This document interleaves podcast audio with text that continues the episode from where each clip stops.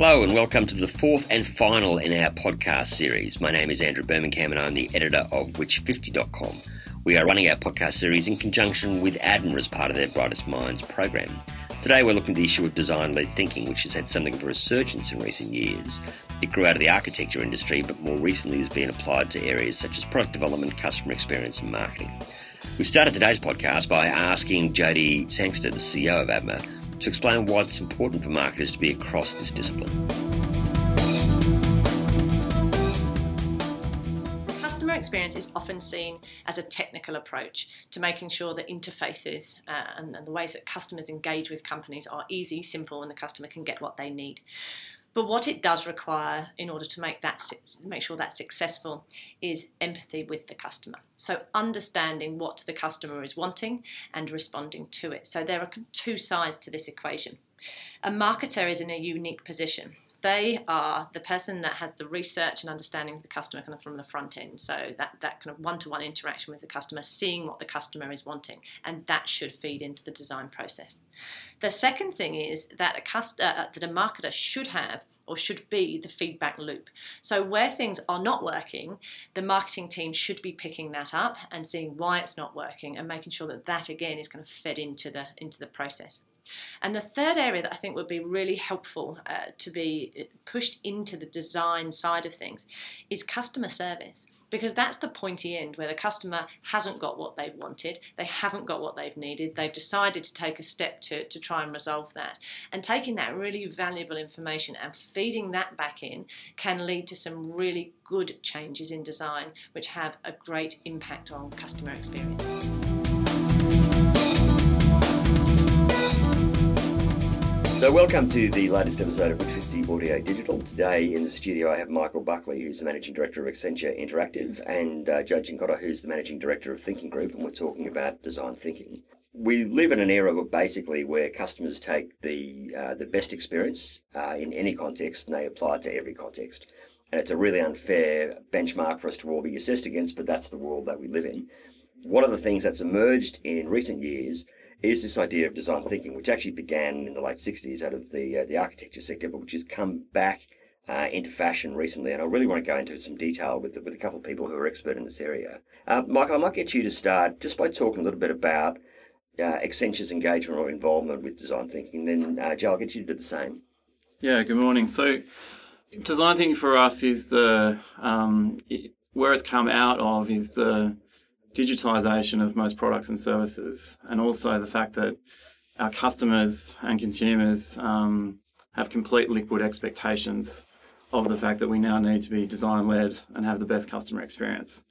And it's that best customer experience is the brand that we choose. And uh, for Accenture's traditional, you know, systems integrator experience and being the plumbers for most of the largest brands, in Australia, it was the fact that we now needed to be far more focused on customer experience and being design led. And, and with that expectation, um, we now have that exact design thinking led methodology. And Joe, you've got a sort of slightly different angle. Yeah, so the, the thinking group actually is comprised of a, three different companies. One of them is Thinking Ventures, which is designed for very early stage startups. Uh, we've got Thinking Studio, which is designed for that implementation piece, but normally it's the pointy end of experience design and technology like R&D. And then we've got Thinking School, which is designed for training people around the leadership and delivery of innovation within organizations. So it's about being self-sustaining. When you're thinking in the context of design thinking, it would be how do we self-sustain with a customer-centric experience inside our organization? We don't necessarily need to have external support to do that. I think there's still a lot of a lot of misunderstanding around design thinking. And I'd just like to start with a really simple explanation of what we actually mean when we say design thinking. Sure. So design thinking is a process. It's actually a framework that you use for coming up with solutions. Design thinking, while originally it was applied to architecture, it could be applied to, to anything. Uh, I think one of the key tenets of it, which is why it's probably coming back to the fore now, is it's led through this concept of empathy, right? Where you've got an, an explicit, deliberate approach to how you connect with your customer and then design products around their experience, right? So as opposed to your traditional model where you might think of an idea and then go go do it and then unleash it to the world and think people are going to like it. This is a completely different approach, which is looking at people's experiences first and then actually building prototypes that they can interact with and play with and and then you've got this kind of feedback loop. It's iterative as opposed to this kind of waterfall approach that we had maybe in product design back in, you know, last century. You mentioned that it, it emerged out of, of architecture, I guess, in the late 60s. Like one of the things that interests me is why has it come back into fashion now? Why is it important again now? And the beauty of design thinking, as you know, Joe was saying, is that if you take that iterative process and you think about the customer journey and what are the pain points within that journey, you used to think about, oh, there's such a pain point there that I need to re architect all of the technology behind that. And this process allows you to actually identify what are the key components within that and then hone in with focus to actually reimagine that particular part of the process. And what we find is whether it's an employee experience, whether it's actually the technology experience, being able to reimagine that part of the process can increase the NPS to where you need it to be without actually boiling the whole ocean.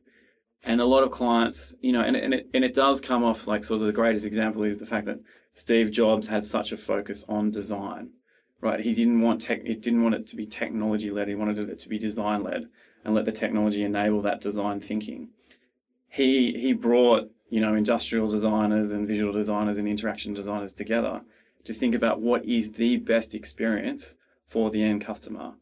And because of that expectation that customers have, it's enabled design to be the lead now, not the technology be the lead. And when you get this right, it's far more cost effective to a customer to actually lead with design because it's a lot more effective up front to do that as opposed to last, where you've gone and built the technology and then you think about design at the end. Actually putting it at the start, the client sees the design, the prototype, the end state, if you like, far quicker and earlier in the life cycle of building the technology. And so they've sort of flipped it on its head and said, why wouldn't we do that if those benefits are, are going to come out for us as well as the customer? There's two approaches, right? And I'll, I'll talk about doing it in the context of solving a particular problem uh, as opposed to teaching the principles, right? So uh, we did a session with um, Uber the other week. I can't talk about exactly what we were doing, but I certainly can go through the process that we followed. So they didn't even realize they were actually doing design thinking because they didn't have to. The theory wasn't important. What was important was that we got absolutely focused on the customer. And the way that we did that, first of all, we designed a challenge statement. So we were really articulate about, the problem that we're trying to solve, right? Once we were very clear about what success around that solution looked like, then we put together, oh, I suppose the first step of it was building a persona, right? Deeply empathizing with our audience, right? Do we really understand this person and what data points can we find that, that represent that and how can we build it? Uh, one of the things about persona development was about this idea of curation. So it's not something you do once, it's something you're constantly doing. And yeah, we'll do a slice of that now, I'll show you how, but then always keep working on this. Uh, the next step was building this idea of, uh, it's a, it's a, it's just a thinking tool that we use called current reality vision bridge. So we start with recognizing what the current reality is. Where are we today? What's the problem look like today? Let's be very brutal and honest about how things sit. Then we focus on spending some time visioning. What's the perfect world look like? How could that, you know, and that's where we um, we take a, a slice of the problem and we focus on experience mapping. We're actually building three sets of experience maps. We're going our current reality, and then we're doing our visioning. So we're building two experience maps, one of what things are like today, one of where we want to be. But then right in the middle of that, we build bridges. How do we get from this point to that point? And what are some clever ways to do that? That's how we move into our ideation. All I do is lay down a few ground rules around, okay, what's effective ideation look like? We're going to go divergent first of all, right? That's a word you hear a lot when you talk about design thinking. They talk about divergent thinking. And what that is, is looking for lots of different variety, lots of different ideas. And what we, the most important rule is that we don't critique ideas that come out. We build, we progress, we move on, but we don't critique. So as soon as you start critiquing. It's like put the handbrake on. You don't want to do that. You want to put the accelerator down and, and come out with lots and lots of variety. So we bring a whole pile of these different ideas and we look at clever ways of, say, voting on them, uh, assessing them together collaboratively so that we filter those ideas down. But the result, the net result, absolutely customer centric, absolutely customer focused from the beginning, where we're building the archetype and really trying to understand that persona all the way through to the end when we're looking at how we drive behavior change and what are the constraints around people adopting new you know new approaches or new you know new ideas so when you're looking at that sort of current state to the perfect world when people are conceiving of the perfect world should they be thinking of it in terms of there are no limitations on me there's no budget limitation there's no physical limitation i just want to define what the absolute best outcome is and i'll design around that idea then i'll, I'll basically chip it back as the as the limitations become clear. Absolutely, I think as soon as you start putting constraints on, then you, in a, in a way, you, you're artificially constraining your thinking and your ideas, right? Uh, which is why we don't want to we don't want to critique it like you say, oh, why don't we do this? And I go, well, no, there's no budget for that. Then we've put the handbrake on and we've stopped. If instead you, it's like, why don't we do this? I'm like, yeah, how about we try this and, right? What about this and? What about this plus? And we keep building and building, and we come out with some great ideas. After that, we might find, you know what, we are trying to build a bridge here, but we're seeing that there's a massive budget constraint with this particular solution. It's a great solution, but there's a budget constraint with it.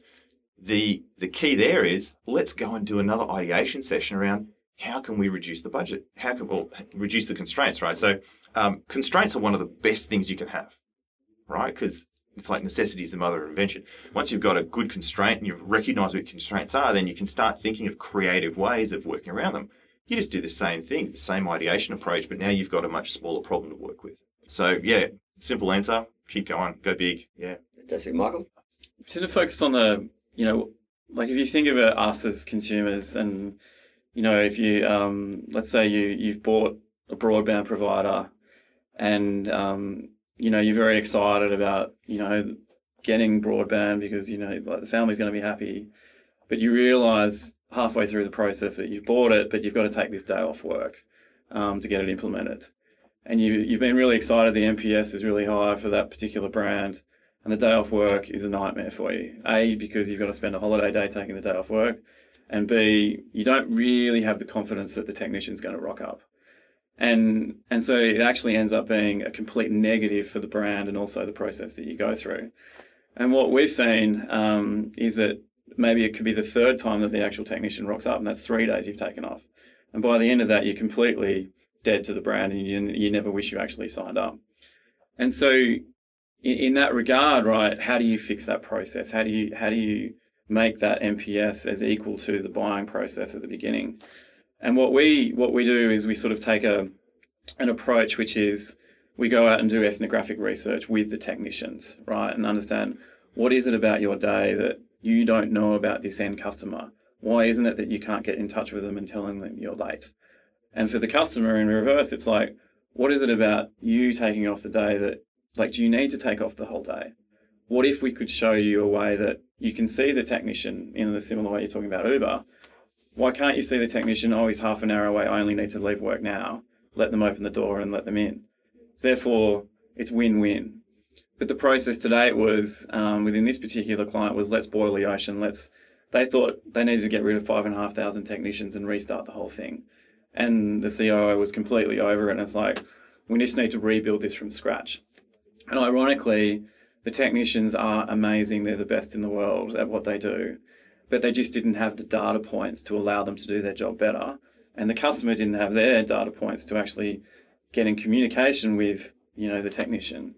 And once you provide an application that connects you and you have the data points and you can improve that customer experience, suddenly that whole pain point of that nightmare day goes away. And that's where design thinking comes in, right? Is that you do an as is state and you across the whole spectrum. And then you see this major pain point. What is it about this day that they have to take off? Um, and slightly differently, we do put absolute value on what what is it about if we enable that process to happen? What we saw was that a truck or a technician could do an extra job a day. That extra job across five and a half thousand technicians paid for the whole process. So yes, you've got this big idea, but you're also looking for the value and the, the economics behind actually paying for the idea that you're coming up with. And then it becomes far more profitable. Your NPS goes up and the customer's happy. And it was all about a 12 week design led thinking engagement that actually solved that process. We had to pay for the two technicians to have 12 weeks off to be with us. And that was probably the most vital part of the process is to have them live and breathe with us the actual process and understand every nuance like what tools do they use? How do we improve this process? Um, and the same thing for the customer or the client allowing us to go and interview the customers. That's a very difficult thing because they're they're they're acknowledging then that there is a problem and they want to share that with their customers. Um, at that point in time if you've got a client that understand you need the client to understand what design thinking is and the benefits that it has then you're away. And what we find is when it's a negative, it's not necessarily the right part of the organization that is going to enable this to be successful. And hence why this process of design thinking typically now comes from the C suite. It's the CEO that goes, I now need to fix this part of the process, and design thinking is going to do that. Now, which part of the organization then owns that? That's that's really interesting because is it the marketer? Is it the owner of the product or is it the CIO? And it's the, actually the combination of all three that gets the that gets the biggest outcomes. In terms of these processes, in terms of actually delivering the best customer outcome, what gets in the way? What are the impediments and how do you clear those away? I suppose driving the agenda from the C suite, absolutely essential. But then we've got a follow on challenge, which is what are the behaviors that we need to exhibit as leaders to facilitate success around adoption of these concepts like design thinking, right? So we want to drive innovation in the organization, right? And we want it to be customer centric innovation. Is it enough just to t- say, hey guys, today you're learning design thinking and that's what you're doing, right? Or is there more? And I think invariably the answer is actually there's a whole pile more. There's, you know, giving people autonomy, uh, trust, and in turn responsibility. And that that dissemination of control can be very scary for some very top heavy organizations, right? So that's where you'll find that there's a there is a very big behavior change piece from leadership down. So the culture piece is really, really important. Kind of, if this is about actually changing the way you as an organization behave going forward, as opposed to just building a product and solving an idea or, or, a single thing. It's actually about sort of changing the way, the nature of how the company works. It's pick where you want to play, yeah. right? So either you, you go and you do it as an organization, you live it and breathe it, or you go and get partners to help you when it's time to solve a problem. And and that's where you'd see, you know what, if you're not design thinking led, then you're going to need to have someone come in, hold your hand, bring you th- and walk you through a solving a particular problem. But what you'll find is there's lots of problems to solve eventually you're going to find diminishing returns in constantly going out and doing it. And eventually, you know what? Actually, it would make sense to just be customer focused as an organization, right? You go back to that example I was using the five and a half thousand technicians. The only way to implement that application that makes their lives better is to have a massive change management program in place. And change management is a huge component of the outcomes of this, both during the phase, because in order to change or rethink a service or product, because that product basically affects every part of the organization from HR to finance to you know to senior management to marketing. You need all of the parts of the organization involved in the process. And that's why the C suite getting involvement at the start going this is something that we need to do as an organization is why it can't be owned by one particular part of the organization. I'm just wondering just to, to wrap up if you think of your own experiences and those of your clients um, can you think of examples of where you've looked at an outcome, a client outcome, or even just maybe maybe you as a consumer, where you've thought these guys have really thought this through. This is great. Spotify for me is like I ask a question a lot um, to any new employee. What is what is your favorite brand? And fifty percent of the people that answer that question say Apple. And then I say, but what is the um, what is your what is therefore your relationship digitally with Apple, and not not the fact that you're using an iPhone or a Mac. How do they actually speak to you as an individual? And one of the uh, issues that Apple has is they don't talk to you as an individual. They talk to you one to all. Mm. So they actually have a very big digital personalization issue. But the reverse is Spotify. Spotify probably has the most personalized digital relationship you could ever have. You get a daily mix sent to you based on what you listened to the day before. Mm-hmm. Ha- There's no algorithm for any brand that does it to that level currently. And so that's, I- I, I find, you know, the artificial intelligence behind Spotify, the way that they personalize is something that I think the $11 that I spend a month on that, you know, that, that piece of software, that application is easily the best $11 I spend because I see the value in it. It's pretty awesome. Like, have you? I don't know if you've ever seen. There was actually an article written on how they designed the deep learning behind that particular technology. It's incredible, really, truly incredible. But um, where we're going next uh, is very exciting. So yeah, as far as existing products and platforms, like there's so many, it's Yeah. hard to choose, right? But uh, I think the interesting place is is where we're going next. Yeah. And do you think, the final question just to wrap us up, do you think most of the companies that you work with now have got that message? Or are we still very early days? We're still basically doing things in fairly kind of traditional ways? I don't think it's so much that they haven't got the message. I think it's about constrained thinking, right? Mm-hmm. So, and it's not a bad constrained thinking like they've got their blinders on. They actually see it, right? People see it, but they they feel intimidated by it. You know, it's that it's like, well, you know, Apple do this great job, but you know, I'd love to kind of get close, but you know, realistically, and it's like, well, wait a minute, what is really like? You've got a leg up already. There's there's platforms out there that let you build material design interfaces like really super quick. There's a whole bunch of these. It's just about knowing the tools that you've got available to you to be able to come up with prototypes that customers can engage with. And then it's, it's the behaviors, right? Like, well, what's stopping you from bringing a customer in tomorrow? Mm. We, you know, we, we, we did that. Actually, we did that recently with, um, with Steadfast, you know, insurance broking. They, they, they had that same kind of thinking, right? Like, oh, look, you know, we'd love to do it, but, but after going through the process with them and it's like making it feel achievable, they're able to get incredible results, right? And it's just, it's really comes down to that feeling like you can actually do it bit, which is what stops people from actually doing it. I, I see the board of every major brand in Australia. They get it. They want it. They know this is going to help them solve problems. It's how are their teams underneath them structured. And if they're structured in the right way to enable this to happen, they get the most success. If they're not, that's where we start and help them restructure to actually enable this process to work. Fantastic. Well, Michael, Joe, thanks very much for coming in today and sharing your thoughts with us. Thanks for having me.